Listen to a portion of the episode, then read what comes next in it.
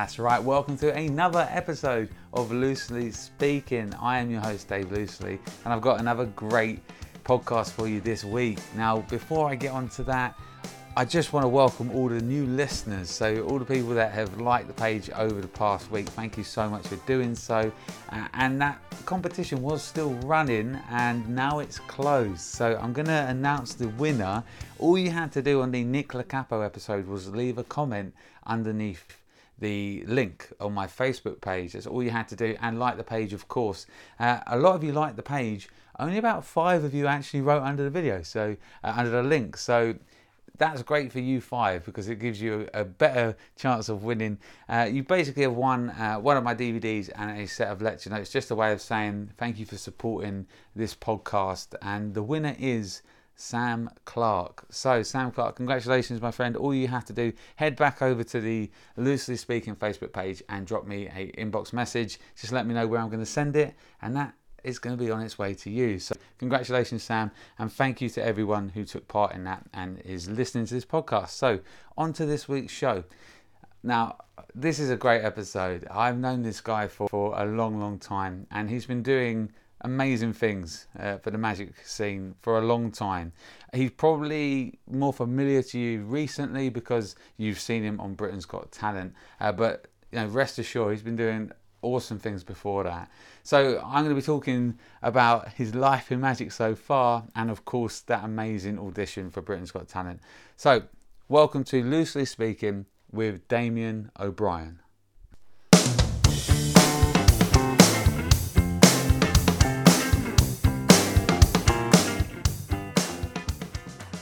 So Damien O'Brien, thank you so much for joining me. Thank you so much for having me, mate. How are you? I'm very good. Yeah, I've been looking forward to this. Um, you know, you're somebody I've known for, quite a while. I think it's probably 10 years ago or so we were uh, hanging out around London and, and swapping tricks within the same sort of circles.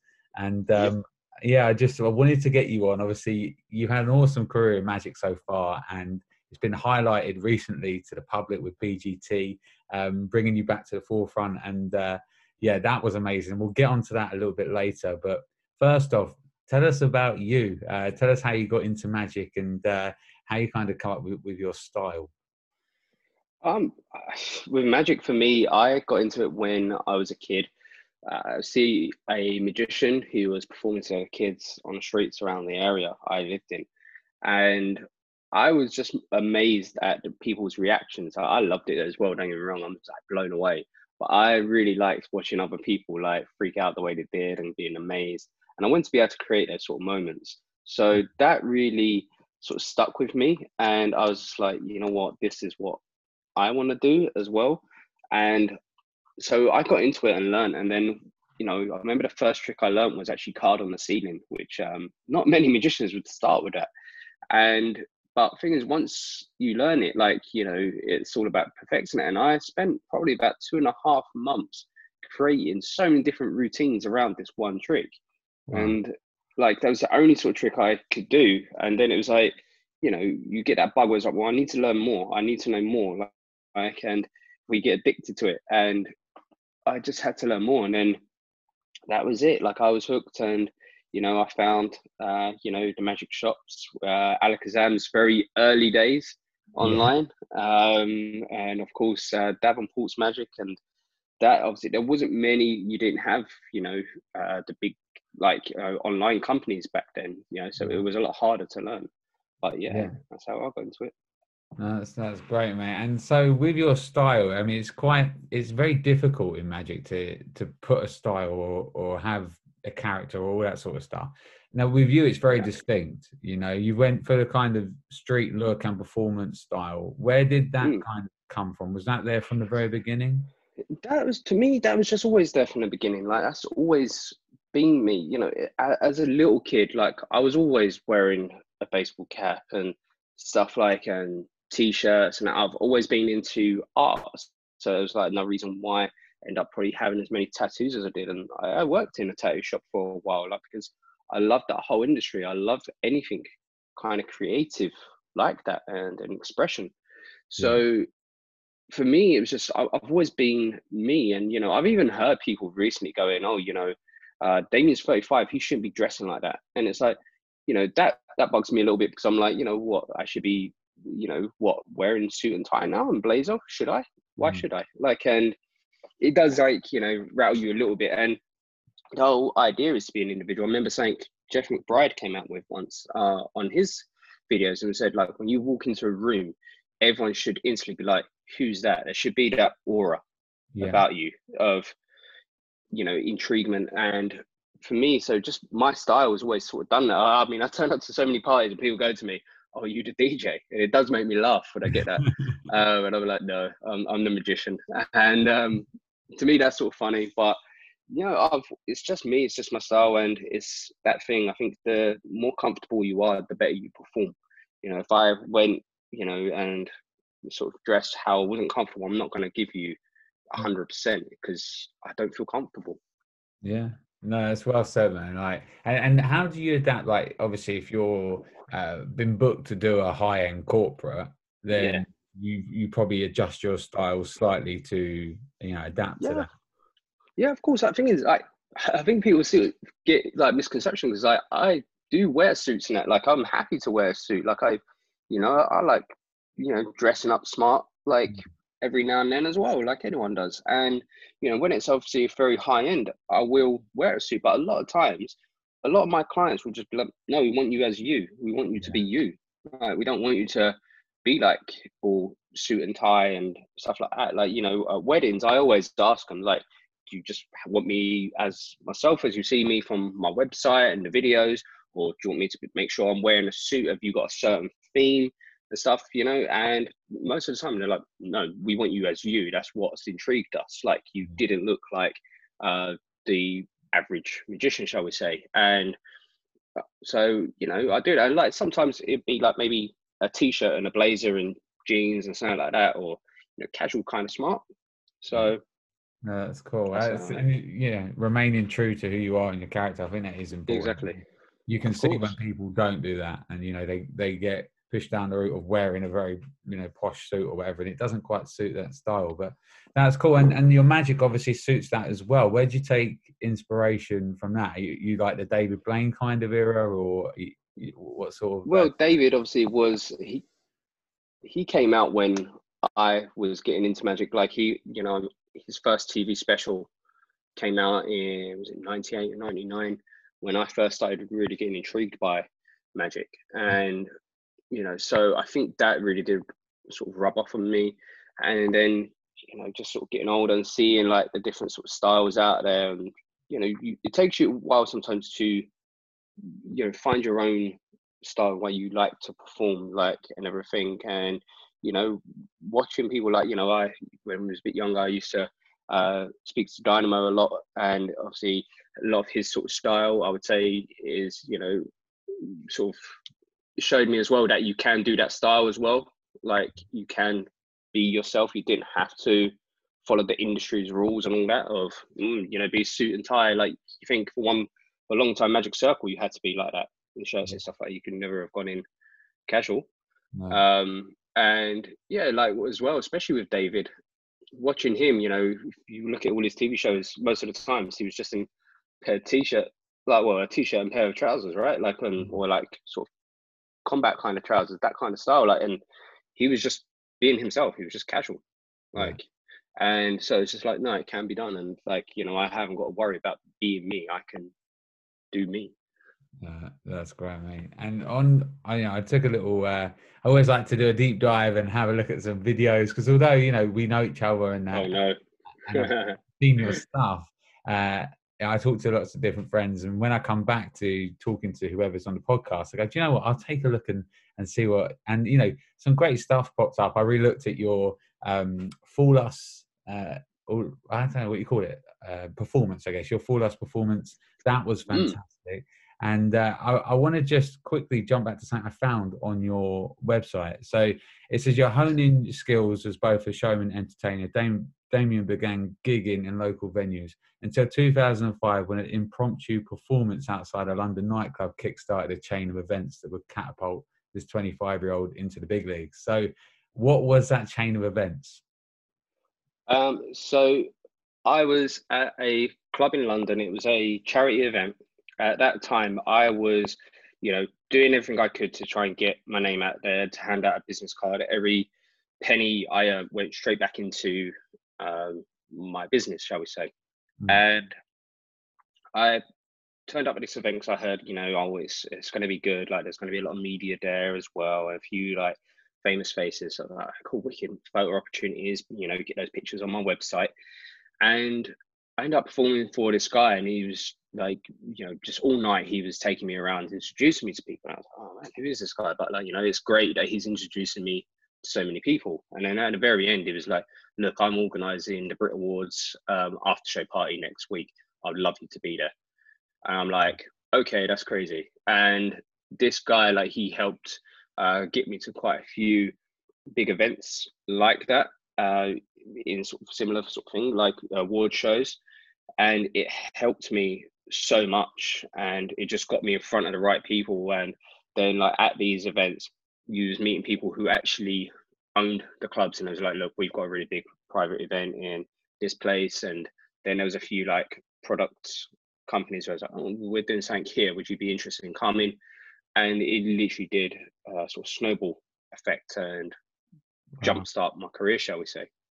Yeah. So I guess you, you never know who you're performing to. So you've always got to take every you moment. never know.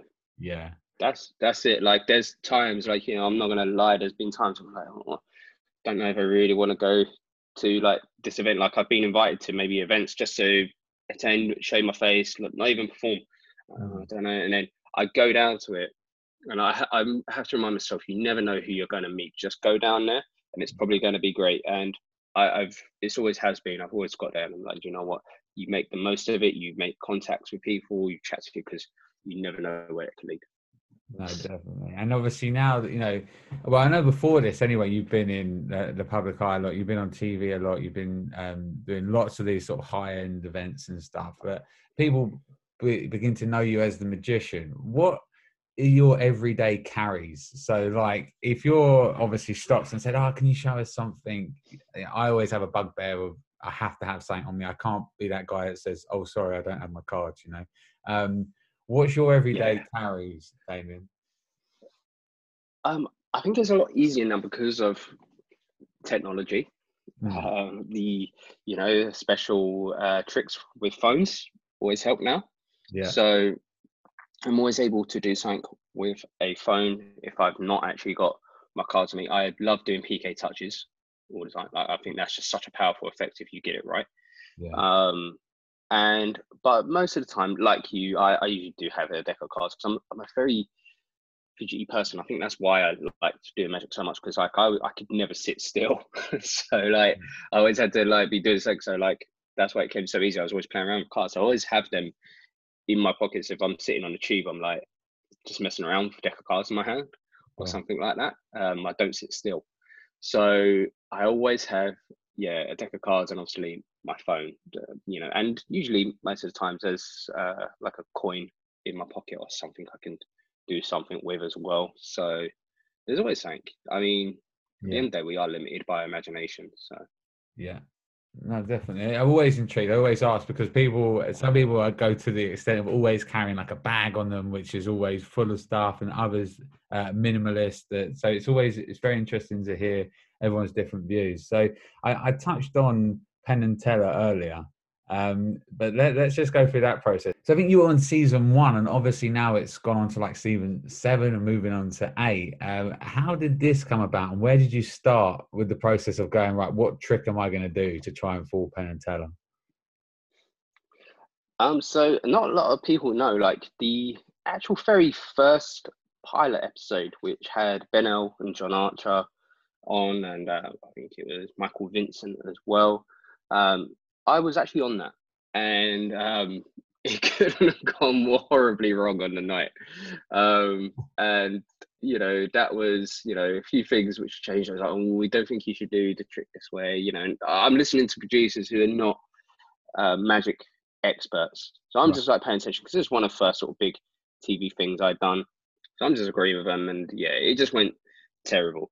And then when they was like, look, we've been commissioned for a full series. We'd like you to come back and try again. I was like, okay, cool, let's do it. So this time I really put some thought in. I actually called Peter Nardi, and I was like, you know, I, I want to go in there with a really good trick, but what suits my style and stuff like that. And after chatting for a while, uh, Peter Nardi, he went to me like, he went, I think this trick would be great for you. And uh, you know, it's been out there long enough now. I think uh, people know um, it was the Grail. Yeah. And it was like the uh, newer version of it. I think it was like the gold edition or whatever, because I think they sort of modified it a little bit.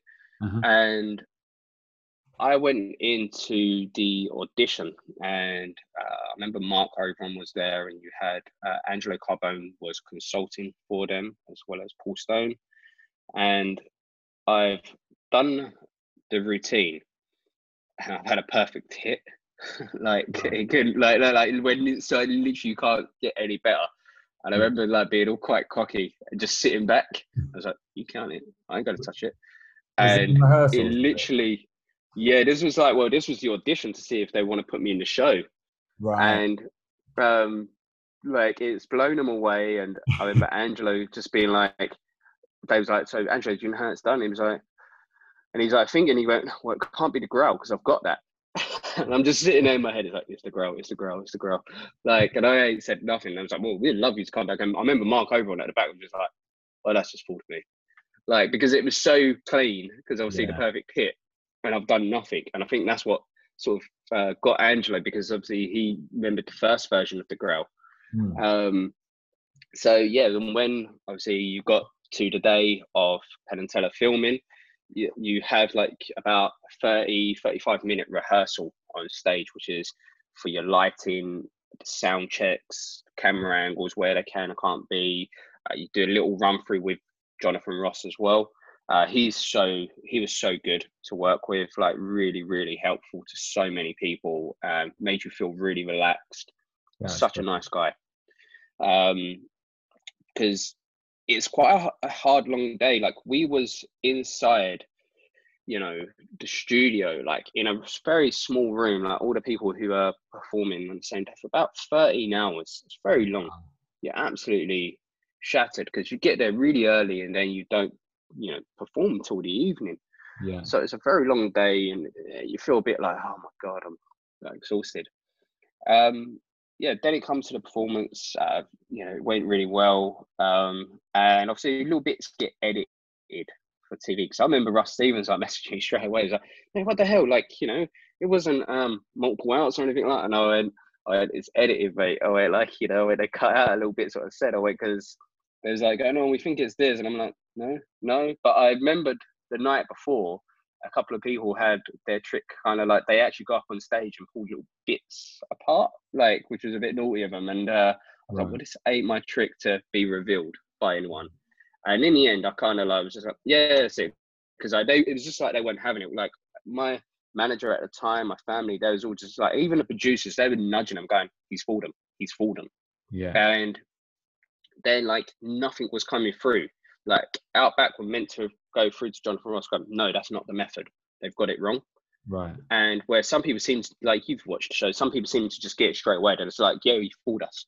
Like yeah. that. Like if they've got it wrong, like if they got slight of it wrong. And um, but you know, it came out looking really good. And loads of people uh, believed I was forcing the number on Jonathan, which is quite funny. And you know, I just played off of that. And yeah, you know, even after like um, about a year or so after, I actually met with Teller um, after one of his talks at the O2.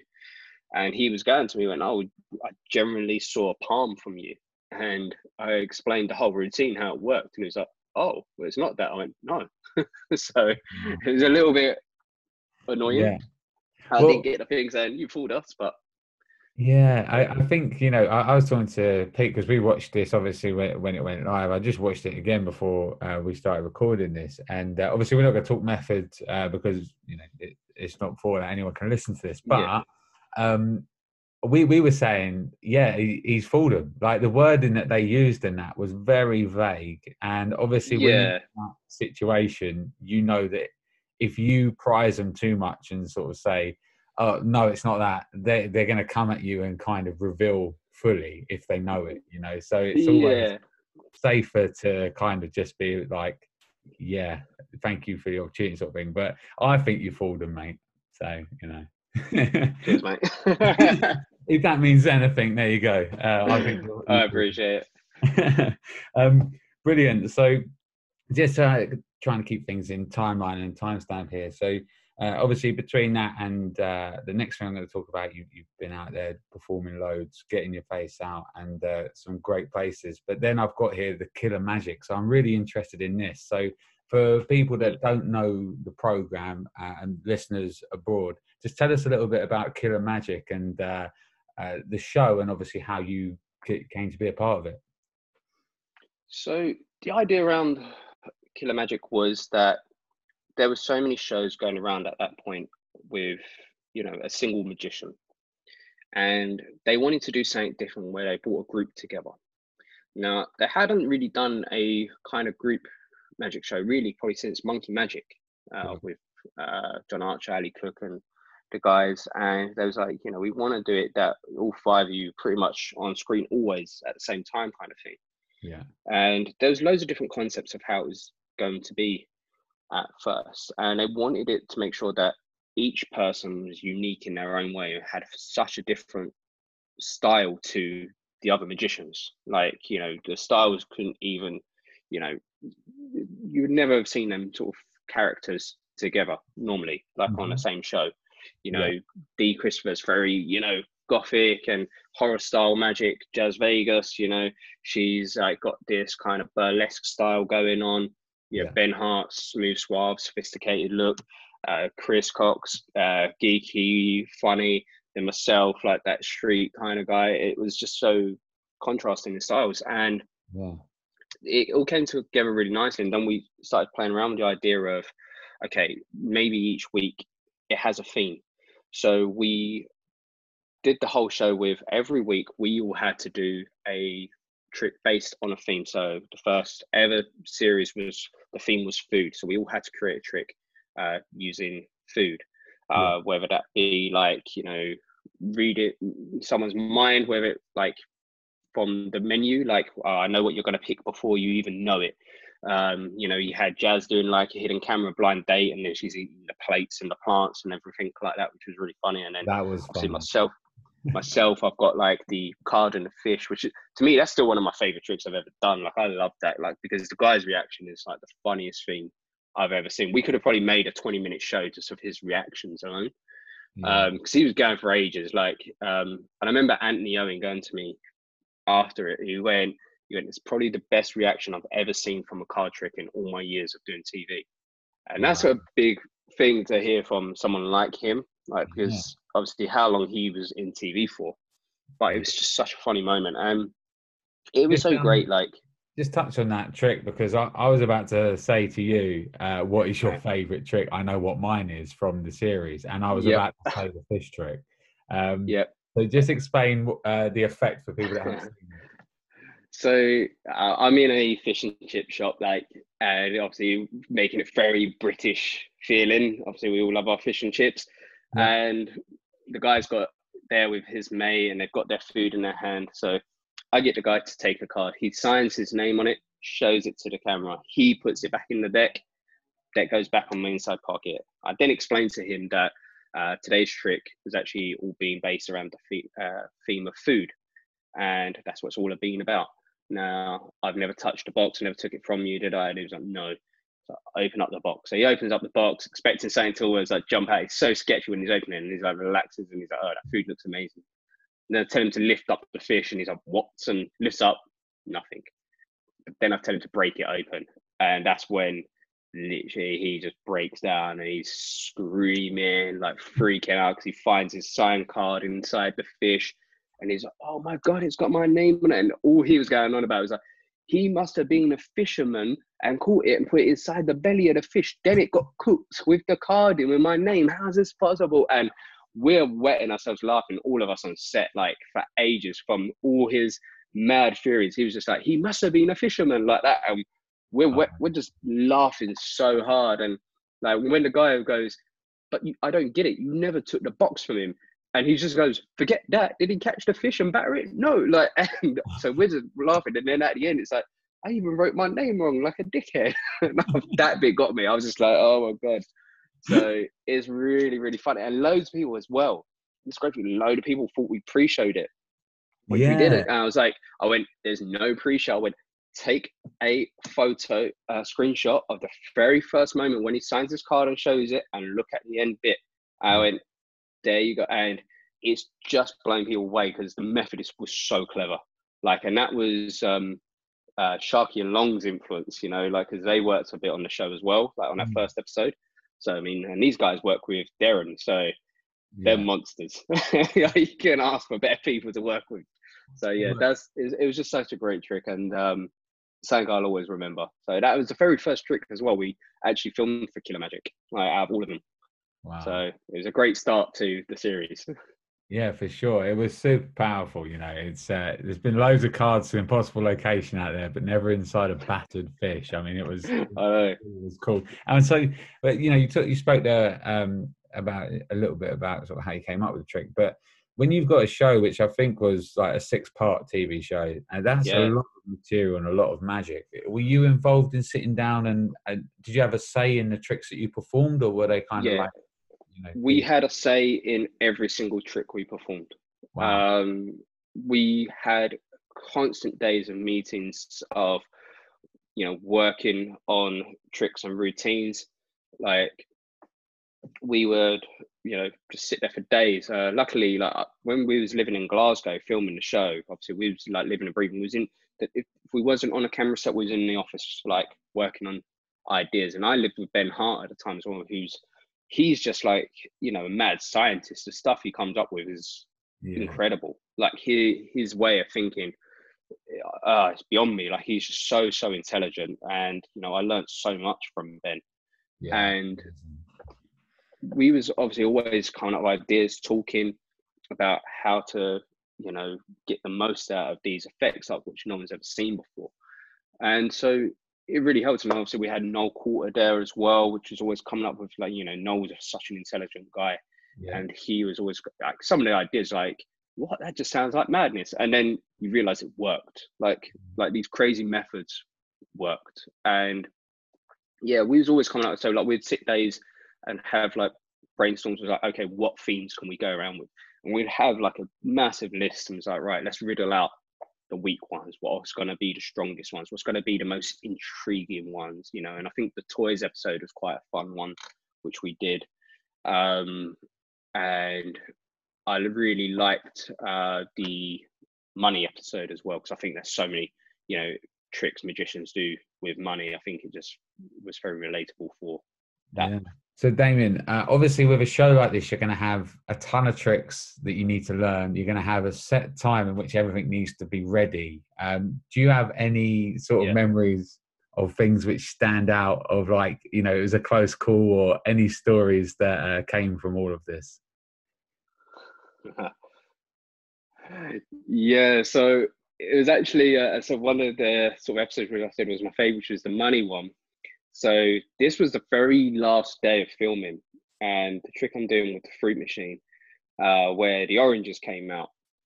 Right. This trick did not work not once in rehearsal, not a single time. and we was just like, we've got to film this trick. We have to do it no matter what. And it was just like, it, it basically, it was just going so bad. And we got to the point where it was just like, look, if it doesn't like the machine doesn't roll and land on the oranges, you know, you just start hitting it like I want my money back, blah blah blah blah blah. Like just make look like you have a little freak out, and then the oranges are gonna fall out the machine. Yeah. So, okay. Really didn't want to do that. So you when you film a lot of TV shows, you have like a few takes. So the first take is you know they're going to be a good response. Take two is like the ultimate like people you've done with your casting stuff with. They're going to give you the best reaction possible. Mm-hmm. They don't know what they're going to say. They just know they're seeing magic. They don't know the tricks or anything, obviously, right? And then take three is kind of like your backup plan, right? For the end, for the worst case scenario.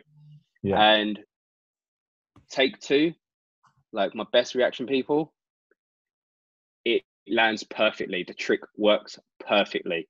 So my reaction when I'm going, yes, we got three oranges, is genuine. And I could see no, the production team, they're all jumping up in the background with their arms up in the air, like, oh my God, I can't believe it worked. I Brilliant. could see Ben Hart laughing in the corner because he knew it's just worked for the first time ever. Um, and we're just like one of the prop builders who was helping it. He was just like gobsmacked that it worked and was like, how has this worked after all this time? Like it was just a nightmare. And it's one of those mad things where it just looks great. Um, so yeah, I, everything was genuine now. I think they thought I must have been a little bit psycho of how loud I cheered. Because even when I watch it back, I'm just like, oh my god, like I'm so loud. I can imagine though, for something that just never worked and and perfect timing, it's coming. Yeah, you've got the footage you need. That's that's awesome, man.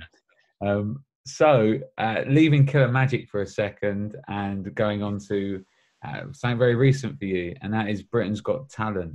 So tell us about this whole process, Damien. What first off made you want to go on? You know, in the past, uh, magicians have been looked at sometimes not in the best light. Recently, they love magic, so I guess that's a that's a good influence. But where did your story start with Britain's Got Talent? Um, for years, like a lot of magicians, when BGT was very fresh, very new, I was asked to come on there so many times, and I used to say no. Like uh, like you said, uh, magicians wasn't exactly the popular choice for say the judges at the time. They you know the show maybe wasn't as kind to them, mm. and so I stayed away. And then when magicians finally started, you started seeing the best older magicians like uh, getting actually some good reception from it. I felt like they was only the stage magicians, the big illusionists, which were doing pretty good. And I was like, you know, still not that time. So I used to say to them, no, you know, the show's not for me. It doesn't suit my style. And then you started seeing guys like Jamie Raven and Richard Jones going on there, the close-up magicians. Yeah. And I was like, hmm, actually, maybe now is starting to think this could be it. And I would have little chats with him here and there. And then in 2018, well, 2017, like around there, I started having chats with them. And I was like, okay, like I had a proper meeting with them. I submitted some ideas and they loved it. And I was like, right, cool, we want you to come and audition um, in London at the Palladium. And so it gets to 2018 and it's about two weeks from the day of the audition. And I actually pulled myself out. So um, it's very well publicized in the papers and that now that I pulled out because of I was dealing with depression and anxiety. Um, I was very uh, in a in a very bad place mental health wise. I you know again it's it's out there anyway. I don't mind talking about it. It's like I was a bit you know I was attempting to take my life. I was in such a bad place, mate, and um, you know I eventually got uh, help I needed and you know got through the problems and sorted myself out. And you know I still have days where it's a bit of a struggle, but you know I know how to manage it a lot better now. Sure. So I always felt like that you know it was kind of something that I needed to go back and revisit and do. Yeah. And so in 2019, around July time, they messaged us like, "Look, would you be interested again?" I was like, "Yes, I would," because I know uh, there's something there. It's like I needed to come full circle and you know face that demon of them. And so had a few meetings. They liked the ideas. There was a couple of ideas about you know never even doing a trick on the stage at all ever, and um, never even walking onto it, which was, would have been fun. Um, and so we bring Russ into the meetings as well. We had some we knocked quite a few ideas around, and then around January time, we, we're a few like weeks away now from the performance and we've got this idea in mind and suddenly it all completely changes. Like russ comes to me and is like look mate i've got this idea. I think this is going to be perfect for you because it's just works your routine. Like your style it, it's just it's just you and I was like, okay. So I, I, headed up to Blackpool and was rehearsing with Russ. And, you know, it's it was such a great trick. And obviously it was um, Joe Miranda's uh, metal phone in Kate Morelli's, of course. Yeah. And it was just such a good trick. And, you know, we're working on the whole idea. And yeah, the it was I literally two weeks before the actual audition. I've only just started playing around with this trick, so it was a bit like, oh my gosh, we're not far away from it now. So it was a bit mad, like to get that ready in such a short time. Yeah, I can imagine, and you know, uh, the pressure of of walking out there on the Palladium stage, yeah. having the four judges in front of you. Um, I, what was that like? I mean, you finally got to this moment, and you're about to step out on the stage. What goes through your head? Yeah, so like for me as well, like um, it was a bit crazy because I'm backstage, like, and uh, early in the day I had a rehearsal, and like they have to make sure they're getting the right angles and the lighting again sound like for any TV show and it couldn't have gone again it went so like wrong because we um didn't take something into account. I'm not going to say what um but it was just like and then we chatted later and russ was like no do it your way like you you what you said was right do it that way and um so i was like okay cool and i was quite calm like backstage um and everything and then you start hearing some of the buzzers going off, and that buzzer is so loud, mate. Like yeah. I can't describe just how loud that buzz is. It's insane. And then the act before me got like buzzed off completely, and I'm like, oh my god.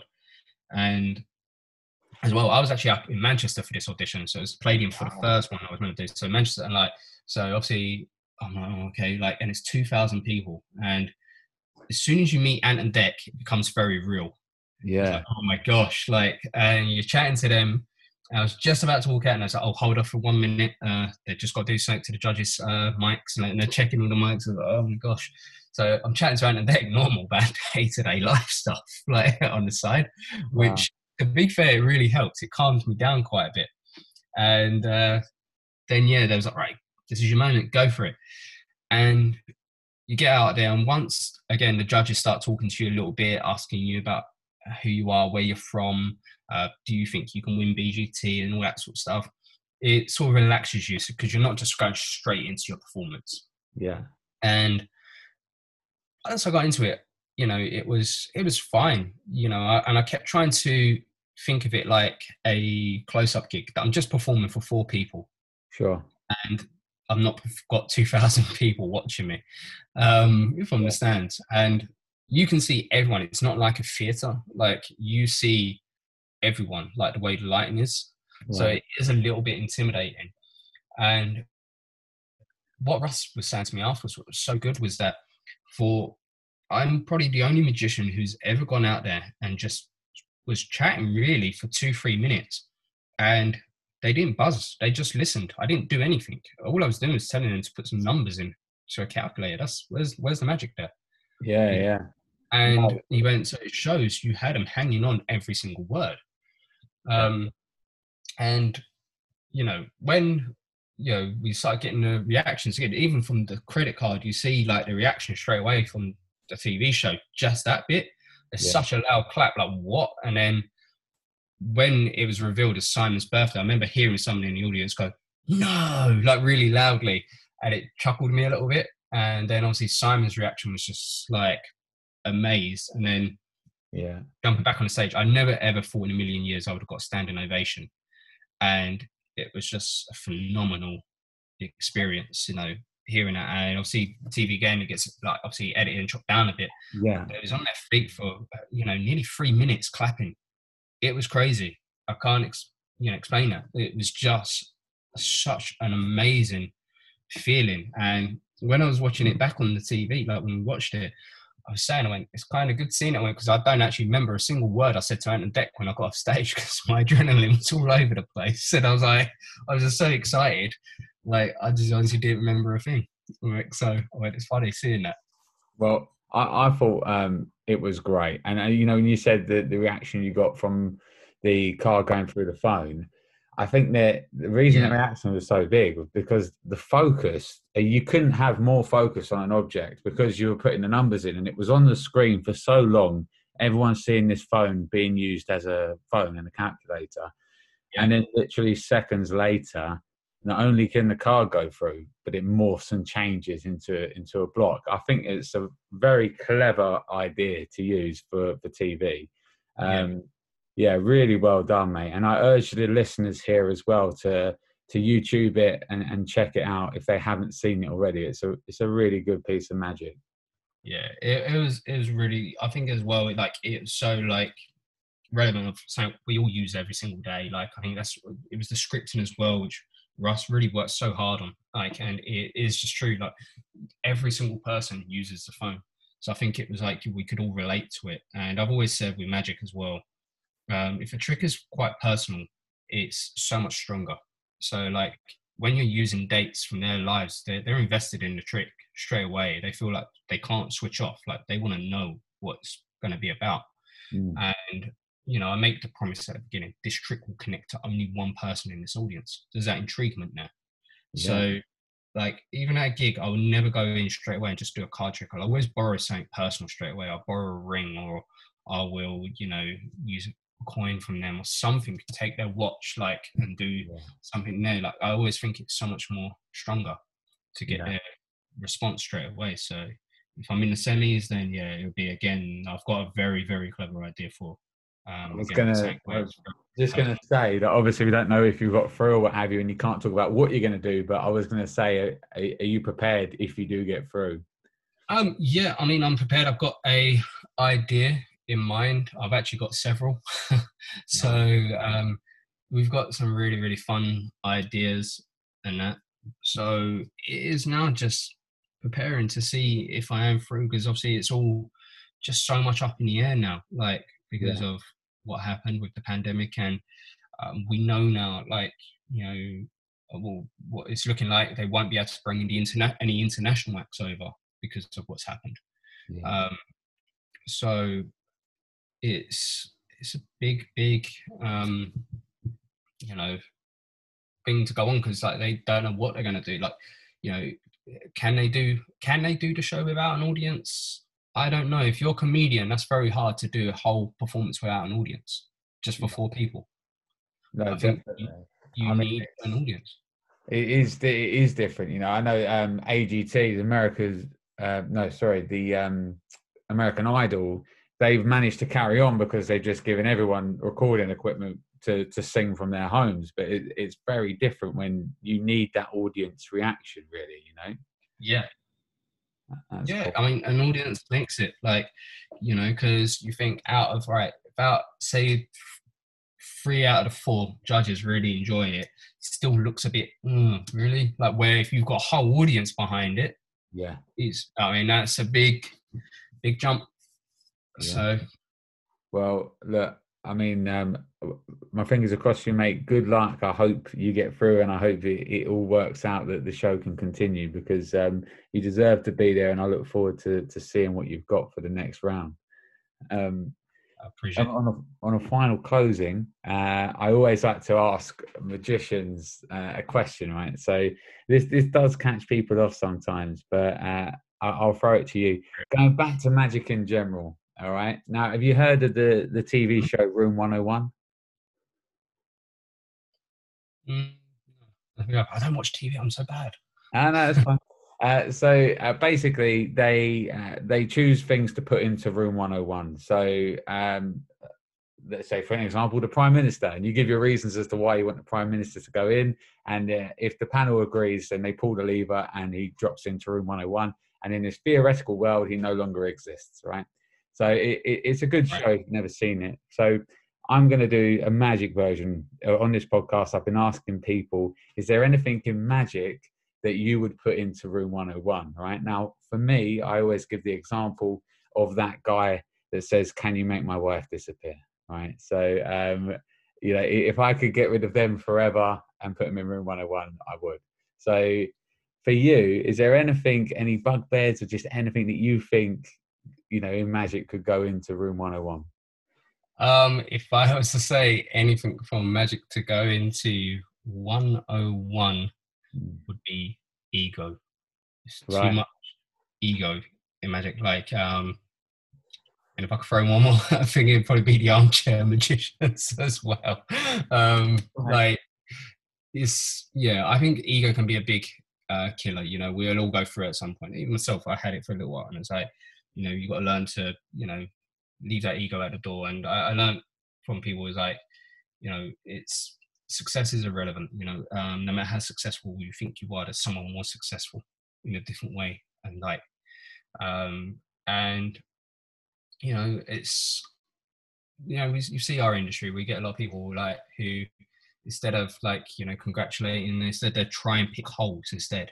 Mm. You know, you never please everyone, yeah. but um, it's just how it is. But I'd say that's it for me. Like, um, you know, I, have always found it a bit annoying when magicians who don't go out there and perform to a real audience will criticize a magician who does go out there and perform to real people and are trying to make something of themselves. That's why I say armchair magicians, shall we say, yeah. because they're not performing to um, a real audience. So they shouldn't really be too over judgmental. You can maybe say, oh, you know, like, you know, I think you can maybe have done this better, but don't be like so overly critical of someone. It's not very nice and it can really affect a lot of people like that, you know. It's um, we've seen it time and time again of uh, people doing that, and not just in the magic industry, like the music industry is just as bad as well. Like uh, the entertainment industry as a whole, you see it. So, well, I, am taking that, mate. I'll take the ego along with the armchair magicians and I will drop them in. I'll pull the lever and drop them into room 101. So they're gone forever in this theoretical world. Uh, that's a great one, mate. And uh, yeah, no, I agree with you there. Uh, so bringing this to a close, David, if people want to follow you um, or, you know, check your stuff out, where's the best place? Uh, it's just at Damien Magician. That's my name on all social media. So you can find me whether it's Instagram, probably, and Twitter. I'm the most active for me. Facebook, TikTok when I actually do it, and YouTube, of course. So yeah, at Damien Magician, you'll be able to find me. Brilliant. And for the magicians listening who are interested in collecting playing cards, uh, Damien also has a couple of decks of cards that you've produced, right? Where can we get them? Uh, they're on my website, damienobrien.com. So yeah, they're there, and there's going to be some new merch as well dropping very soon with the Hunya brand. So I'm excited about that. Fantastic, mate. Well, thank you so much again for joining me, mate. I really appreciate it, and I wish you all the best in the future. No, no worries, man. Thank you. And uh, as we said, I've, I've known for so long, so it's like you know, I'm really uh, glad we actually finally got to do it. Thanks so much, mate, and I'll speak to you soon. Take it easy, buddy. So there we have it, another great episode, and of course, huge thanks goes to Damien O'Brien for giving up his time and giving you guys some great tips and advice there. Now, moving on with the podcast, uh, I want to open it up to you guys. Now, in my show, I have got Recommend Me Free, it's one of my favourite bits, and of course, Room Magic Room 101. There are two segments in my show that I really enjoy. I want to add a third segment. Now, I've got loads that I was kind of compiling through and having a look through, uh, but I thought it'd be fun to throw it out to you. So if you have a segment that you think would be fun to listen to in the show, all you have to do is head over to this episode, the Damien O'Brien episode, and underneath it, just leave a comment. Obviously, comment on what you thought about the episode, but leave that comment there what you think I could add to my show. Uh, the best one is going to get added, and I will add it into most weeks and most episodes. So just a fun little thing there to interact with you guys over on the Facebook page. And uh, there you have it. Let me know what you want to hear.